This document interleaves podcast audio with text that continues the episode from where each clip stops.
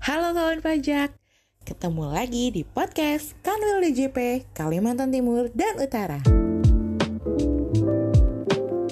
Pada podcast kali ini, saya Marlin Priscilia, penyuluh pajak dari Kanwil DJP Kalimantan Timur dan Utara, akan membahas peraturan baru yaitu Peraturan Direktur Jenderal Pajak Nomor 16 Tahun 2021 tentang dokumen tertentu yang kedudukannya dipersamakan dengan faktur pajak.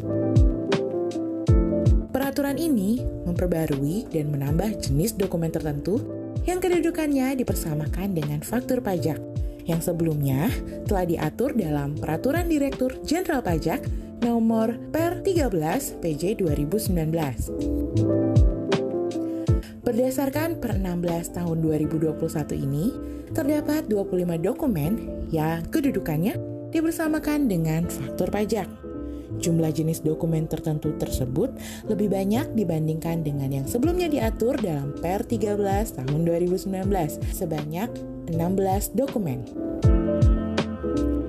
Apa saja dokumen tertentu yang kedudukannya dibersamakan dengan faktur pajak?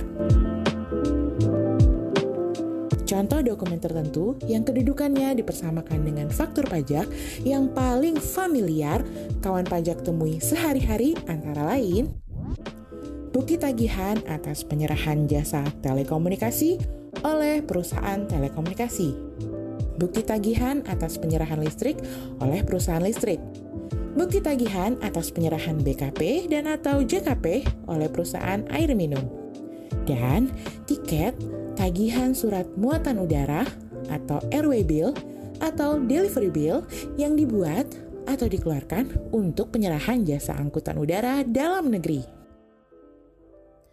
Sedangkan dokumen yang ditambahkan dalam per 16 tahun 2021 ini yang mana sebelumnya tidak dicantumkan dalam per 13 tahun 2019 adalah yang pertama, bukti penerimaan pembayaran atau struk yang dibuat oleh penyelenggara distribusi atas penjualan pulsa dan atau penerimaan komisi atau fee terkait dengan distribusi token dan atau voucher. Surat penetapan pembayaran bea masuk, cukai, dan atau pajak atas barang kiriman yang mencantumkan identitas pemilik barang berupa nama, alamat, dan NPWP yang dilampiri dengan SSP, SSBCP, dan atau bukti pungutan pajak oleh Direktorat Jenderal Bea dan Cukai. Yang ketiga, bukti pungut PPN atas pemanfaatan BKP tidak berwujud dan atau JKP dari luar daerah pabean.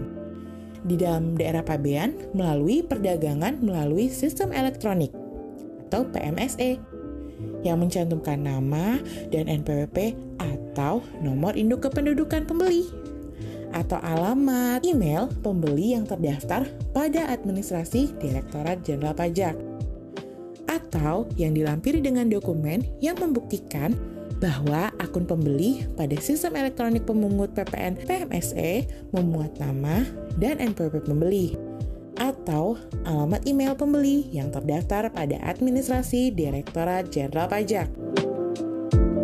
Yang keempat, dokumen pengeluaran barang dari kawasan berikat yang merupakan penyerahan BKP dan atau JKP oleh pengusaha kena pajak. Yang kelima, SSP untuk pembayaran PPN atas pengeluaran BKP milik subjek pajak luar negeri dari kawasan berikat ke tempat lain dalam daerah pabean yang dilampiri dengan pemberitahuan pabean untuk pengeluaran BKP.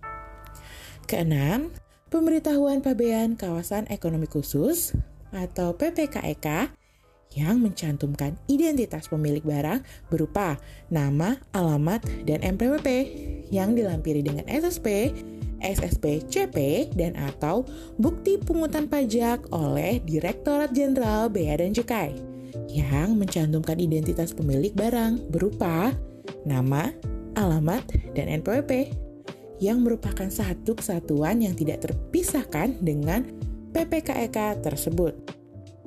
Untuk impor BKP ke kawasan ekonomi khusus atau KEK. Ketujuh, SSP atas pelunasan PPN terkait dengan penyerahan BKP dan atau JKP oleh pelaku usaha di KEK e kepada pembeli dan atau penerima jasa yang berkedudukan di tempat lain dalam daerah pabean yang pada saat impor pemanfaatan atau perolehannya tidak dipungut PPN. Yang kedelapan, SSP atas pelunasan PPN terkait dengan pengeluaran barang yang bukan merupakan penyerahan BKP oleh pelaku usaha di KEK e kepada pembeli dan atau penerima jasa yang berkedudukan di tempat lain dalam daerah pabean yang pada saat impor, pemanfaatan atau perolehannya tidak dipungut PPN yang dilampiri dengan pemberitahuan pabean untuk pengeluaran BKP.